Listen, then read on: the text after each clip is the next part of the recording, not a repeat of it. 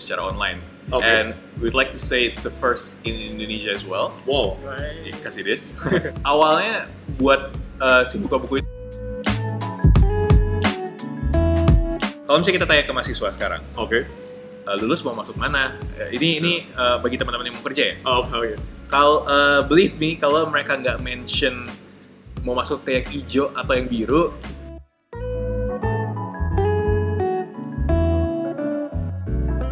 created our own assessment sehingga teman-teman mahasiswa yang daftar internship melalui Ambis itu kita nggak sama sekali minta CV mereka, GPA pun opsional. Welcome back to YouTube People to Debrief Podcast, a talk that dedicated to young people to serve the debrief and pursue their passion. My name is James Krishna and I'm the writer best known for the Debrief Short Story, and I talk with inspiring people to talk about their passion, their struggle, and their own. And for this week's episode, I'm sitting down with Kifari Rizky. He is the founder and the CEO of Ambis, a startup company focused on database talent acquisition and development program for graduate students across Indonesia. If you're a final student and looking for internship, Ambis is the perfect platform because it does not merely emphasize on your GPA or even your CV. Ambis has reached 6,000 internship participants and covering 185 universities, local and foreign universities graduates. Before founding Ambis, he is also the founder of Buka Buku, the first Indonesian platform where people can borrow and rent books with each other. We're going to talk about his learned as a founder of startup company and what makes he still persist in the startup life, despite of many challenges and hardship as a founder in the early age. Without further ado, let us begin the today's deep talk.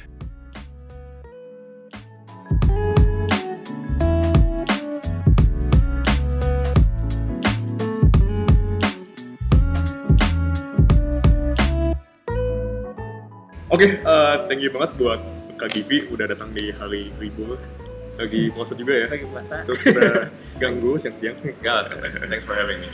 Oke, jadi eh, Kak Givi lagi sibuk apa nih? Kayak kira-kira minggu ini, bulan-bulan ini, kurang lebih lagi sibuk apa nih? Well, sekarang lagi masih ngejalanin ambis aja sih. Oh, masih oke. sibuknya di daerah situ dan karena uh, minggu depan minggu lebaran kan ya. Oh, E- Even iya. though libur gue tetap ya well still working. Cuma nggak hektik biasa aja. Cuma nggak sakit biasanya karena biasanya kan kalau ngobrol sama partner Ah, itu my main job, main main daily job ngobrol-ngobrol sama partner dan Oke. kalau mereka libur kan berarti gue nggak ngobrol sama siapa-siapa kan. oh iya. Jadi Iya juga ya. iya benar. Jadi Cuma agak mengolah data dan Mm-mm, database. exactly exactly. Oke, jadi kita akan banyak bicara tentang buka buku, Ya. ambis, dan juga mungkin pengalaman-pengalaman lu sebelumnya. Oke, eh, sebelumnya lu lebih nyaman dipanggil Mas Givi, Mas. Pak Givi, atau gimana nih? Pak. Givi. Kayak kayak tanpa subjek di depannya lebih enak deh. Oh, Kayak oke, jadi Givi aja just gitu. Givi? Iya iya just Givi is good. Oke, jadi mungkin buat teman-teman yang udah pernah tahu ataupun belum tahu, eh, untuk buka buku adalah platform pinjam meminjam buku yang di mana dimulai di istilahnya di kampus kayak Iya. bener nggak tuh kayak Betul. untuk buka buku kurang lebih dua tahunan lah ya Iya. bulan Desember bulan November dan juga Ambis adalah program internship 6 sampai 12, 12 minggu ya. Jadi kita akan bicara banyak tentang pengalaman Kak Givi yang seperti di Isaac juga di buka buku dan juga di Ambis. Oke. Oke, jadi pertama kak untuk buka buku, what it, what makes it so special? Like so, uh, what do you guys think gitu? Dua tahun yang lalu gitu. Seperti yang udah disebutkan sebelumnya, buka buku itu kan platform pinjam meminjam buku secara online. Oke. And we'd like to say it's the first in Indonesia as well. Wow. Right. Kasih this. um, awalnya buat uh, si buka buku itu quite simple. Kita melihat suatu permasalahan bahwa tingkat uh, minat baca di Indonesia itu rendah. Oke. Um, mu- dari dulu kita selalu berpikir kayak oh oke emang dari dasarnya orang Indonesia nggak suka baca, but then it's completely false Oh, karena ketika kita dig deep lagi lebih dalam, eh, mereka tidak suka baca because of two things. Satu karena harga buku-buku yang ingin mereka baca that is mostly buku Expensive. import, exp- expensive, relatively expensive, Uh, uh, serta aksesnya sulit ke buku-buku tersebut. oh, Bagi kita dan teman-teman yang tinggal di Jakarta, we are more fortunate than other people. Kalau di luar sana, itu bahkan toko buku import itu uh, ada satu aja di central city mereka Oh, itu oke. udah bagus gitu. oh, Jadi Iya. kalau misalnya berdasarkan riset kita di luar Jakarta, di luar Jawa uh, especially, or even in some parts of Java, um, mereka ha- only have satu toko buku, itu pun Gramedia gitu. Oh. Dan itu pun uh, located di tengah kota sekali yang di mana bagi beberapa teman-teman yang ingin baca buku itu aksesnya sulit. Oh, I see. So uh, we we kind of uh, revolve the ideas around that Revolve. problem. Oke. And then we've also found out that uh, semenjak 2015 ada 111 juta buku tersebar di Indonesia tiap tahunnya. Sebelas juta itu dikit atau besar gitu? Itu untuk- lumayan besar. Lumayan besar. Lumayan besar. I mean if you if you if you put it in perspective, Ah. kita kan ada sekitar 260 juta Ah, ah, jiwa. gitu. Seperempat. gitu. Ya, so around seperempat orang at least punya satu buku Oh. gitu karena Wow. tersebar dan itu tiap tahunnya so itu kayak year on year basis Oh, oke. Ah, uh, jadi ketika kita melihat oh ternyata sebenarnya buku di Indonesia itu udah tersebar lumayan banyak ya so why not use that existing resources Oke. Uh, dan pada saat itu uh, 2016-2017 itu lagi hype-nya sharing economy Oh. So kita Iya. mikir aja gimana kalau misalnya kita bikin platform in order untuk menyelesaikan masalah itu pricing uh, buku ber buku import itu uh, relatif mahal dan aksesnya sulit. So why not create a platform yang menghubungkan antara orang yang memiliki buku tersebut dengan orang yang ingin meminjam buku tersebut. Oh, so, terlahirlah buka buku. Ah, oke. So, tadi mungkin sempat di-mention juga kalau harga buku itu lebih agak mahal. Yes. Eh, bukannya kayak di Tokped itu lu bisa ah, ah nyebut merek sorry mas gue ya kayak lu kayak bisa ke Tokped atau buka apa kayak bukannya eh, banyak buku bekas kayak lu bisa lu kayak pengen baca uh, Seven Habits misalkan kalau yang Yeah. Stephen Covey like you just Google it in, in Tokopedia like It's true, it's true. Ah. Nah, tapi the, the the beauty of this adalah ketika kita ngobrol sama orang-orang yang um, punya buku, oke dia ada dua tipe orang. Ada yang dia beli, dia udah baca and then dia simpen for a collection. oh oke Ada orang yang dia beli and then dia mau jual. oh Think, uh, tapi of course dengan dia menjual nilai daripada value, uh, value daripada buku itu kan degrade kan, turun, ah. pasti turun kan. Let's say uh, keep it simple aja lah. Dia bu- beli buku 100 ribu, Ah. and then let's say dia jual 90 ribu. oh oke Oke, yeah. oke. And then dibeli. And then let's say dia this guy yang beli buku tersebut itu is also the type of person yang habis baca dijual. oke And then it will go down to 80,000 oh oke setelah dijual kan. Uh, meanwhile, kalau misalnya dia meminjam, uh, let's say in our platform, dia dapat rate yang stabil. oke Misal kalau dia minjam buku import itu dalam sebulan itu dia dapat 10 ribu. oke Let's say dia punya sekitar 10 buku. Itu kalau misalnya 10 10 kepinjam dia 100 ribu sebulan. oh yes So I think if you um, kind of put it in the uh, benefitnya benefit phase, oke itu akan lebih more beneficial kepada orang yang meminjamkan Meminjamkan. dia menjual oh gitu. Karena kan passive income-nya tetap jalan. Oke, so mungkin kalau untuk bisnis model bisnis modelnya buka buku, berarti ada yang minjem dan juga ada yang jual Meminjam. Yang aja, kan? minjemin Iya, ya. yang minjemin.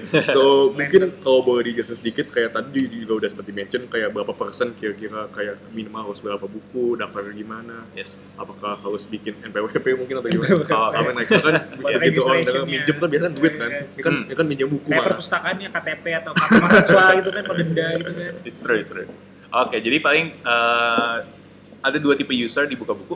Oke, Satu borrower, the one yang meminjam. Ada lender, orang yang meminjamkan. oke, Oke. Um, basically bikin akun di uh, bukabuku.com itu bikin aja as, as simple as that. But of course di depan kita minta their credential as in KTP, oh ya KTP yes, and contact information. Ya itu of course for security reasons. oke, Uh, and then dengan satu akun tersebut si user bisa menjadi both lenders and borrowers. oh I see. Bagi lenders dia memasukkan bukunya quite easy. Dia cukup masukin judul dan masukin ISBN. ISBN itu nom- kode buku Oh, yang yang di belakang. belakang. Ya Oke. betul. And then uh, itu akan masuk ke database kita, available Oh, to borrow. Nah bagi borrower itu kita berlangganan sistemnya. It's 89.000 per bulan, 89.000 per bulan. oke, Dengan bulan pertama itu ada depositnya terlebih dahulu. oh oke, First month deposit First month 150 ribu oke, yang di mana itu akan dikembalikan jika nanti dia selesai berlangganan dengan kondisi buku yang dia pinjam Oke. sesuai sesuai. dengan saat dia dipinjamkan oh, gitu. oke.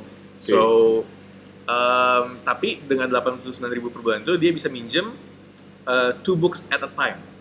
Meaning that let's say hari ini dia minjem dua buku oke, and then tiga hari or lima hari dia selesai baca or udah bosen baca Oke. itu bisa dipinjam ditukar dengan dua buku lainnya Oh, cuma berarti harus ditukar dulu ya? Dia nggak Iya. boleh nyimpen buku orang selamanya? ya jadi kayak dua two books at a time Oh, oh, maksimal dua iya. buku dia pegang sama dia gitu Oh, Oke. anytime any place Misalkan kalau jumlah, uh, apa namanya, jumlah usernya sekarang mungkin kurang lebih rough numbersnya uh, tujuh ribu 7.000 user ya? yes around across Indonesia Oh, Oke. Mungkin menunya masih di Jakarta ya tapi ya? Atau gimana?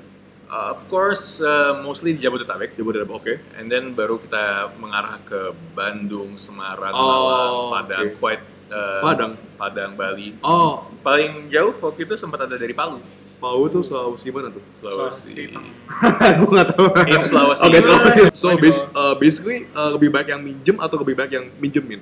Uh, lebih baik yang minjemin Lebih baik yang minjemin justru Iya, ya? iya. jadi koleksi bukunya around 8000 sekarang Delapan ribu. Oke, dan itu lebih baik buku fiksi, buku non fiksi atau gimana? Atau buku fiksi is still number one Oh ya? Iya. Ke novel cerita yes gitu? Wow. uh, 70% of them are imported books oh, I and, see. and then dari fiksi itu baru masuk ke business and management Uh, self, personal self development. ya. Kalau untuk sekarang developmentnya udah berapa lama mungkin di tim itu atau gimana?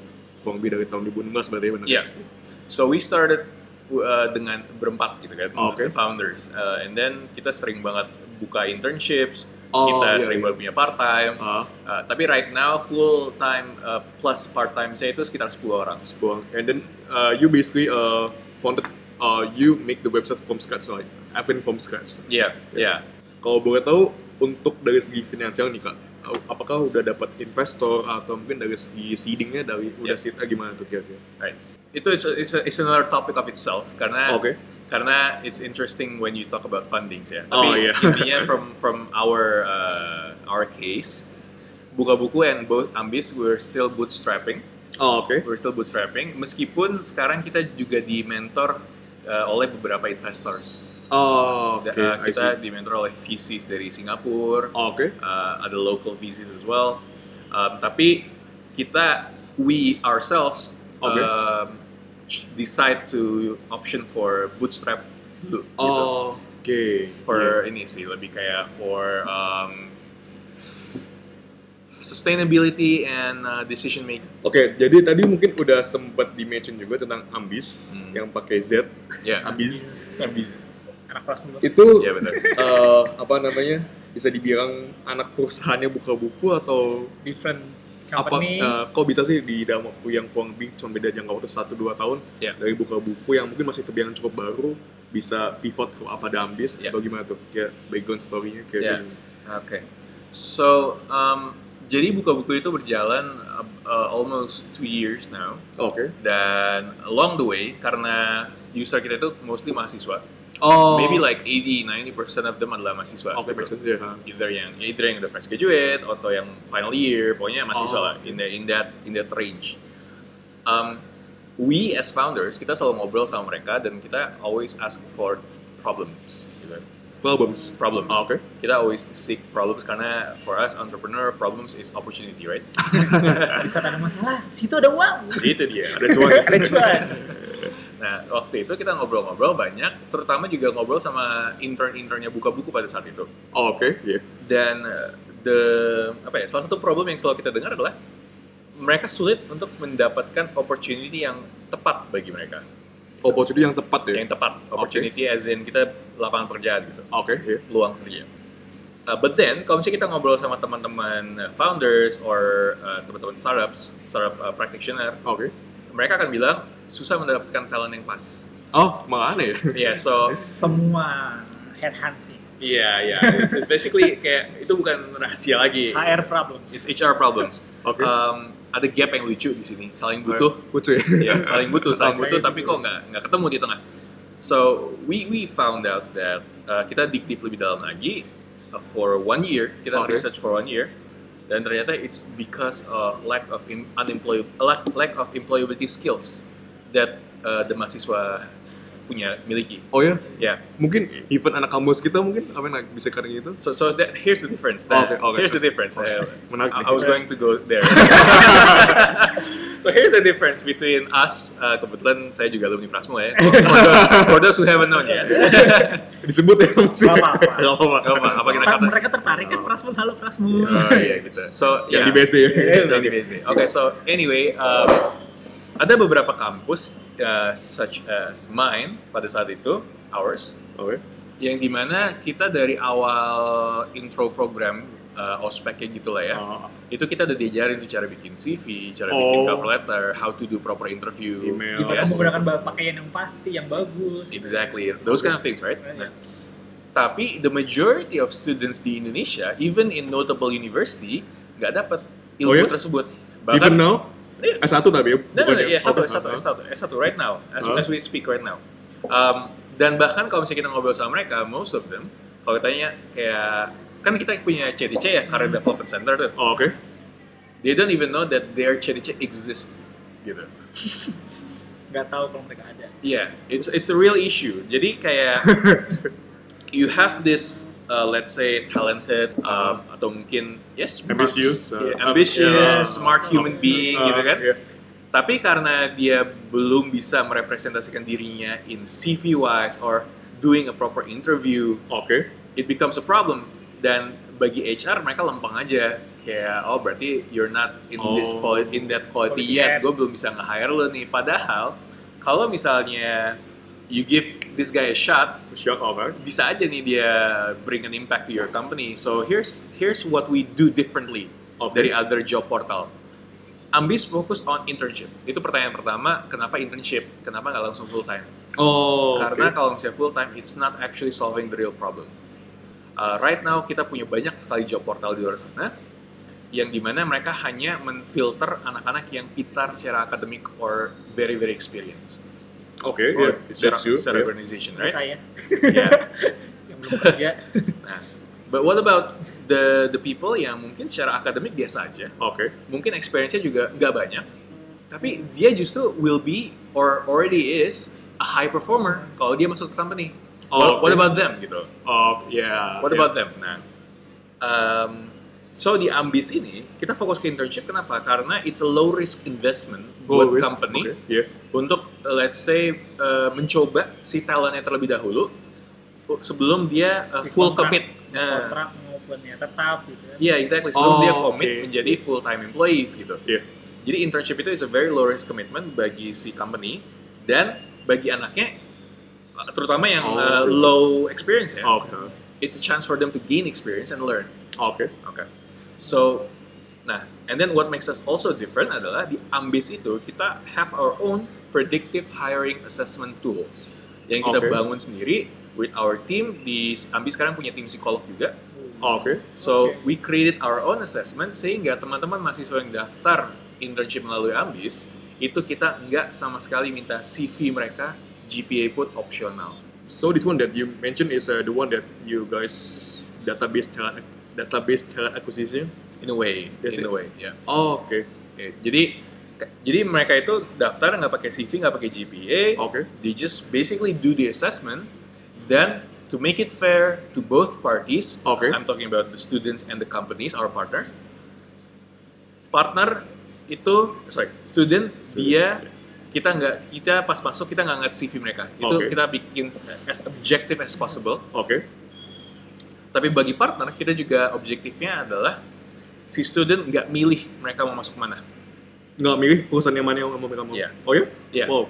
So purely, objectively berdasarkan assessment tersebut, berdasarkan department interest dan industry interest yang mereka masukkan ketika mereka bikin profile, itu yang Oke. akan kita cocokkan ke partner-partner.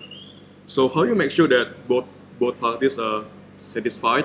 Like maksudnya kan kayak lu misalkan kalau nggak ada CV, gimana sih lu bisa menilai perusahaannya? Eh, gimana sih perusahaan bisa menilai anak muda yang It's kinda a Tinder for a working. In a way. somehow ya?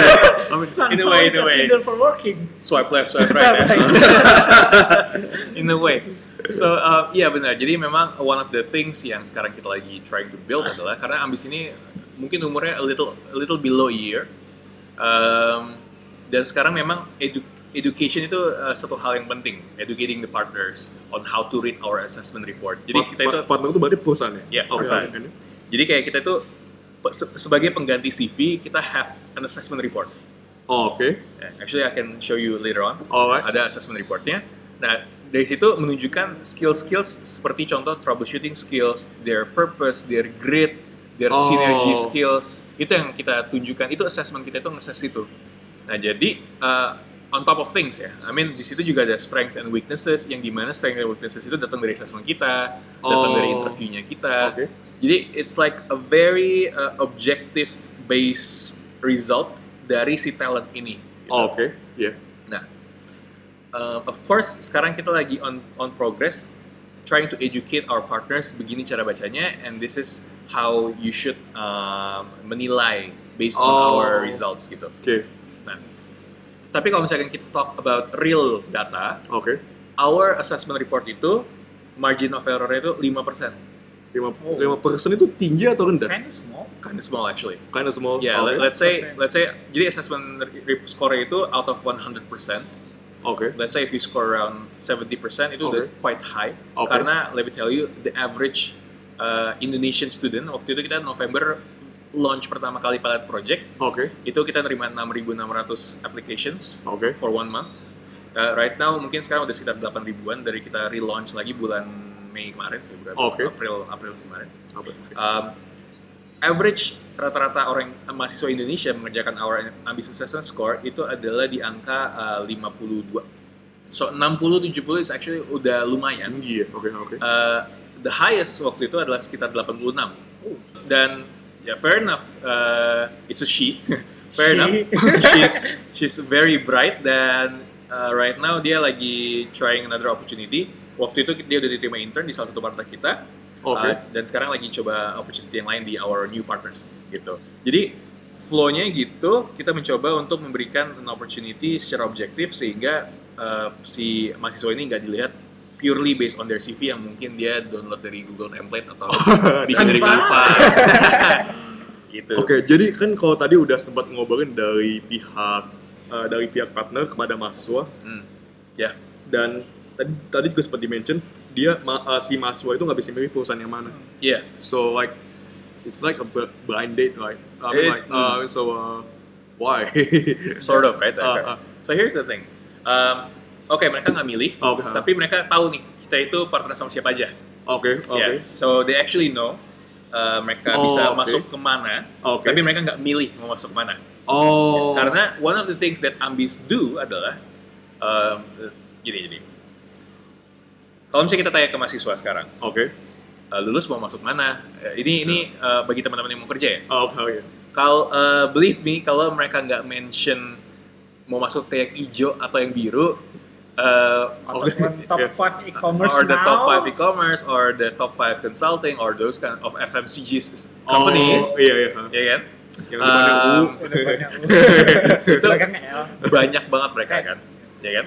Banyak yang seperti itu. But it's a good thing, like so dia dia udah tahu mau perusahaan yang mana kan? Yeah, it's a good thing. It's a Oke. it's a very good thing gitu. Oke.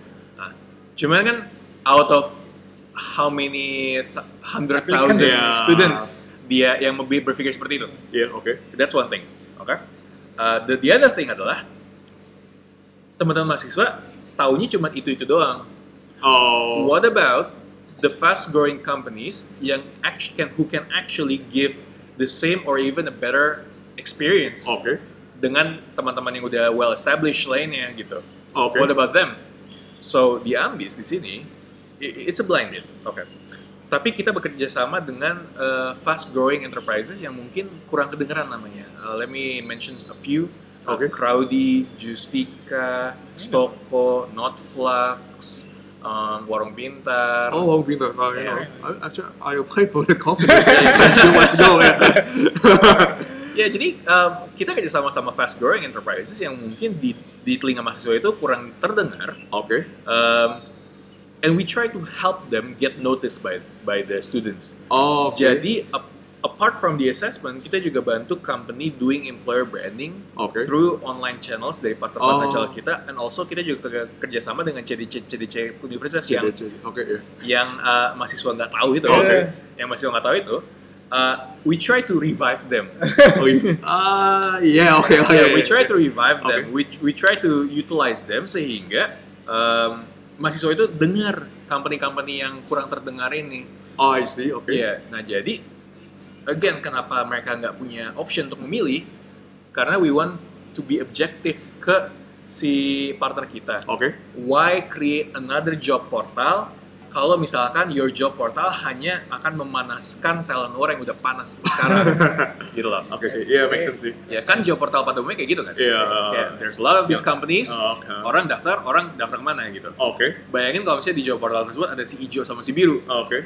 Terus bagaimana yang lain-lainnya? Yang pay the same amount of money, maybe the same or uh, maybe less amount of money untuk masuk ke portal tersebut, Oh. tapi nggak dapet talentnya. Even not notice. Ya, dari even not notice karena orang masuk sana untuk untuk Cari ngincer top- company itu top- gitu. Iya top sih. companies. So I mean um, that's one thing about talent war. I mean uh, karena itu banyak perusahaan uh, yang yang bangkrut or go down karena they couldn't find the right talents. Tapi the right talents is also finding the right opportunity for them. Jadi kayak kita ngenalin satu sama lain. So yeah, it's a Tinder for job matching. job matching. So basically partner itu pasti uh, tech companies, startup, uh, young, young, young enterprise. I mean like, The, the the keyword is fast growing. Fast growing. Yeah, fast growing. so berarti nggak selalu yang buman dengan teknologi, like nggak selalu tapi mostly sekarang ya. mostly. Oh, oke. Oke, jadi mau ngelanjutin yang tadi ini uh, buat Ambis sendiri, apakah timnya sama dengan yang buka buku atau ada yang beda atau gimana tuh? Sama. Sama. Sama, exactly the same. So waktu itu ada periode uh, summer last year, ada satu periode di mana kita shifting, Oh, kita oke. shifting dari buka buku ke ambis, Ambis. fokusnya. Oke. Jadi, oh ya tadi kayak gue belum menjawab yang pertanyaan apakah ini anak perusahaan? Oh, iya, iya, Ya, iya. It's basically two different companies. With the same people. Under the same Oh, roof. Under the same. Wow. Kita nama PT itu PT Teknologi Berbagi Ilmu Pengetahuan. Teknologi. Ya ya, it's a it's a hefty name. Oke. Eh, karena uh, basically we we envision to enrich life of nation. Kita untuk memperkaya kehidupan bangsa. What? Iya. Oke, wow. So, Doa. sesu- sesuai dengan namanya teknologi berbagi ilmu pengetahuan kalau kita uh, uh, bahasa Inggris kan itu sharing knowledge tech company. Wow. Jadi kita fokus in building techs yang gunanya untuk sharing knowledge untuk memperkaya kehidupan bangsa, untuk to enrich life of nation. Jadi buka buku and ambis it's two different uh, things. Oke. Tapi untuk sekarang, dia waktu itu pas shifting, kita trying gimana caranya uh, teknologi di buka buku itu udah hampir semi automate, udah hampir end to end Oke. dari borrower ke lender Bos, oke ya. Ya, karena dulu kalau misalnya ada yang mau minjem buku, kita personally, I personally Ah. harus nge-WhatsApp si lender Oh. bilang, hey ada yang mau minjem bukunya nih, kurir bisa kapan jemput? Dia udah Oh. balas, gue kontak Oh. kurirnya, and then that, that, that, Oh. that's too manual. Tapi manual banget sih. ya. Yeah, but of course ketika you building something, you have to experience it manually first before creating the tech, right? supaya tahu masalahnya di mana. exactly, supaya tahu masalah di mana. Jadi waktu itu kita bikin si buka buku ini se-automate mungkin sehingga Oke. kita bisa fokus ke ambis. Ah, and, oke. and that's what we're doing right now.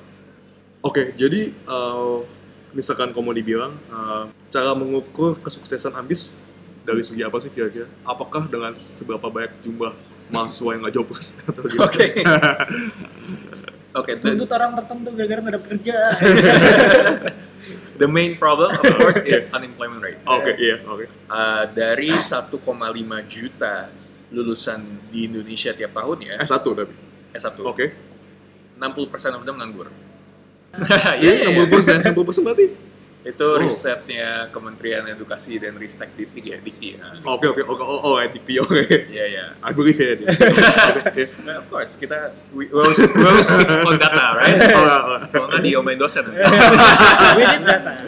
Iya, jadi uh, looking at that number, of course, the main goal adalah itu. Oke. Tapi um, ya kita be be frank aja, uh, mungkin secara langsung directly impact those numbers in the first two years, maybe it's quite impossible gitu. Karena right now reach kita aja baru 6.000 ribu. Put it in Oke. perspective dari 6, 8 ribuan mahasiswa yang udah daftar ke Ambis, itu pun masih ke seleksi lagi yang berapa yang masuk ke partner, right? Oh, oke, iya. Jika semua yang bisa masuk, Ah, oke? ah. Jadi the measurement of success is lebih ke arah uh, building partnership with the right partners supaya Oke. mereka bisa uh, provide the right opportunity and also membantu teman-teman yang udah daftar kamis untuk dapat pekerjaan. Itu for now. Jadi kayak success, rate-nya dari misal berapa yang masuk, berapa yang kesalurkan ke companies. Eventually nanti kan semakin banyak semakin banyak baru Oke. berasa gitu. Oke. So, misalkan kau bilang kompetitor dari Ambis. Yes. Ada yang depannya huruf K, G. Anyway, so waktu waktu itu gue sempat ketemu sama CEO nya kalau nggak salah uh, Sanok Tan. Um, this guy is a huge Hmm. competitor, right? So Hmm. how how uh, why. I mean like why you enter the red ocean things market Ya, instead of cuma lu jualan jualan dagang misalkan. Right. Lu kenapa lu malah berdarah di sini gitu misalkan? right. Ah, Oke. So talk about red ocean and blue ocean. Okay. Um, uh, from which perspective, gitu. If we talk about the industry, Okay. okay, we're in the red ocean industry, gitu Okay. kan? HR industry, recruiting industry. Oke. Jangankan yang si K dan G, bahkan yang yang your um, small headhunter company saja kan termasuk banget sih. termasuk banyak Uh, banget, uh, like uncountable maybe ya. oke. Ya, banyak pokoknya intinya. Tapi what about the way we solve the problems gitu? Oke. The way we're solving the problem is quite different. Like I said before earlier, kita nggak create just uh, another job portal yang di mana nanti partner-partner yang di dalam job portal itu saling bersaing juga. Oh, Oke. Ya, Ya. which, uh, dan kita juga, like I said, nggak langsung ke full time karena it's actually not solving the real problem. Unemployment happens because of that gitu. Unemployment Oh, happens Oke. because lack of employability skills Oke. sehingga uh, the society, the job portal hanya mengambil orang-orang yang secara akademik tinggi Oke. or secara experience very experienced. Oke. ya. Dan itu pun hanya kebagi ke beberapa company yang kita udah tahu namanya. Oh, Oke. Ya. What about the growing compa- companies gitu? Again, kembali lagi ke situ. Oke. What about them? What about the hidden gems? What about the anak-anak pintar yang oke lah akademiknya mungkin nggak cum laude atau mungkin rata-rata pas banget di atas tiga, tapi actually have the brain to do things in the company. Brain. Oke. Ya. Yeah, right? Yes. Uh, what about them gitu? Kalau misalnya dia digambarkan ke suatu CV, mungkin itu tidak menarik. Gitu. Ya masih singkat. Pasti Ya. pasti akan di compare dengan teman-teman yang tadi aku bilang. Ah, Menang lomba ini GPA, exactly, exactly, Oke, exactly. yeah. Okay, right now the society thinks that way gitu. Tapi semakin banyak lulusan, we need to change our perspective. We need to shift our perspective. Kira-kira apa sih actually matters in the company? Jadi kita build our assessment based on a one year research. Kita ngobrol sama HR expert, kita ngobrol sama psikolog, kita ngobrol sama startup leaders. apa sih sebenarnya yang lu lihat ketika orang itu masuk ke dalam company lu? Oh, Oke. Ini, ini, ini, ini, ini, ini. So, the way we solve the problems are quite different. Kita trying to see, seek objectively si mahasiswa ini ketika mereka masuk, Oke. berdasarkan assessment kita, sehingga yang ke filter dari assessment kita itu udah cocok dengan partner-partner yang kerjasama sama kita. Oh, Oke. Jadi kayak percentage rate-nya itu quite high uh, Oke. in terms of pemasukan. Oh, Oke. Dan again kita internship. Kalau misalkan kalau misalkan kita ngelihat uh, the current uh, Indonesian HR industry Uh. yang fokus banget di internship baru kita. Oh ya? Ya, Yang lain banyak. Oke. yang Uh, lain fokus full time. bicara soal internship, Yes. bukannya ada perspektif kalau anak intern tuh anak magang yang cuma disuruh beli kopi, foto fotokopi, beli nasi padang, gitu kan? Kayak Itu, I mean like, babu kata gimana tuh? kasarnya sih beberapa kali. Itu anak prasma lagi OJT kali. disebut langsung. Disebut. Aduh, OJT no, ya? cause, 'cause I, I felt that, I felt that Oh, actually. ya? Yeah, karena Wow. On the job training on the first semester Ah, uh, either you have you you enter the right company Okay. sehingga lu dapat opportunity to learn Ah. or you just a, a babu boy gitu. Tapi uh, uh, anyway, kita di Ambis ini fokus ke final year students sama recent graduates. Oh, oke, ya pasti beda ya. Ya, so beda. Dan memang, again, kembali lagi kita ke uh, requirement daripada si partner. Oke. Again, uh, kan kita when we talk about selling, when we talk about partnership, kita kita terkadang uh, berpikir kalau misalkan, oh ternyata jago banget nih bisa dapat partner ini, ini, ini, itu, itu. itu. Oke. Actually, uh, don't think like that. Partner itu datang karena they have needs. Oh, they have needs. They have Oke. needs yang di mana di solve dengan uh, our services. Oke. Ada Keep- doang. Oh, Iya, keep it simple aja, keep it simple aja. I mean, it's not because uh, orang-orang di Ambis jago selling terus bisa kerja sama ini, ini, ini, itu, itu. No, it's because Oke. Just a human. it's a human thing. Partner yang kita samperin, uh, they are fast growing, dia merasa memang dia kalah di talent war karena Oke. panas banget sama yang atas-atas tuh. Oh. Dan di sini kita provide uh, si employer branding, di Oke. sini kita provide internship Talents, oke. dan teman-teman yang di partner kita memang lagi butuh internship, so they come to us. It's it's basically supply demand. Oh, oke, ya basically somebody. Iya, Oh, gitu sih. Oke. So, um, bicara soal assessment yang udah dijelaskan tadi di awal, Mhm. apakah itu semacam tes MBTI, psikologi things, atau mungkin lebih tes kayak SBMPTN kita yang kayak ada logikanya gitu? Hmm. Kontes. A- Iya. Apa gimana tuh kayak? Uh, quite a mix of both sebenarnya. Jadi uh, karena kita ada tim psikolognya di dalam Ambis, mereka kan quite experienced in that area kan. Kayak me myself, I don't know about that. gitu. Oke. Jadi that's why we We, hire. we, we, we don't we. know about psikologi. Iya, benar. kinda.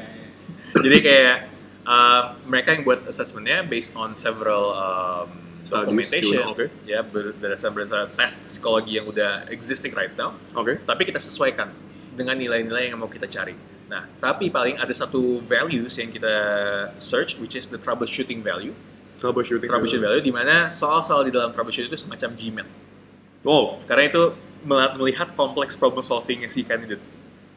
GMAT like uh, misalkan gue buat S2 di US ya namanya. Iya, something like that. Kayak case study Ooh. pokoknya. Case study terus kayak numerical reasoning gitu. Itu troubleshooting tuh, pertanyaan troubleshooting. Jadi dari 8 values yang Ambis uh, assess, Oke. si troubleshooting itu tesnya Oke. di, di online tuh, dia paling lama sendiri, 45 menit.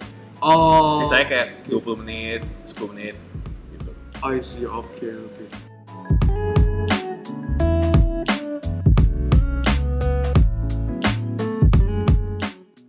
Jadi set Fox for today's episode dan minggu depan kita akan melanjutkan kembali perbincangan kita dengan Givari Rizky.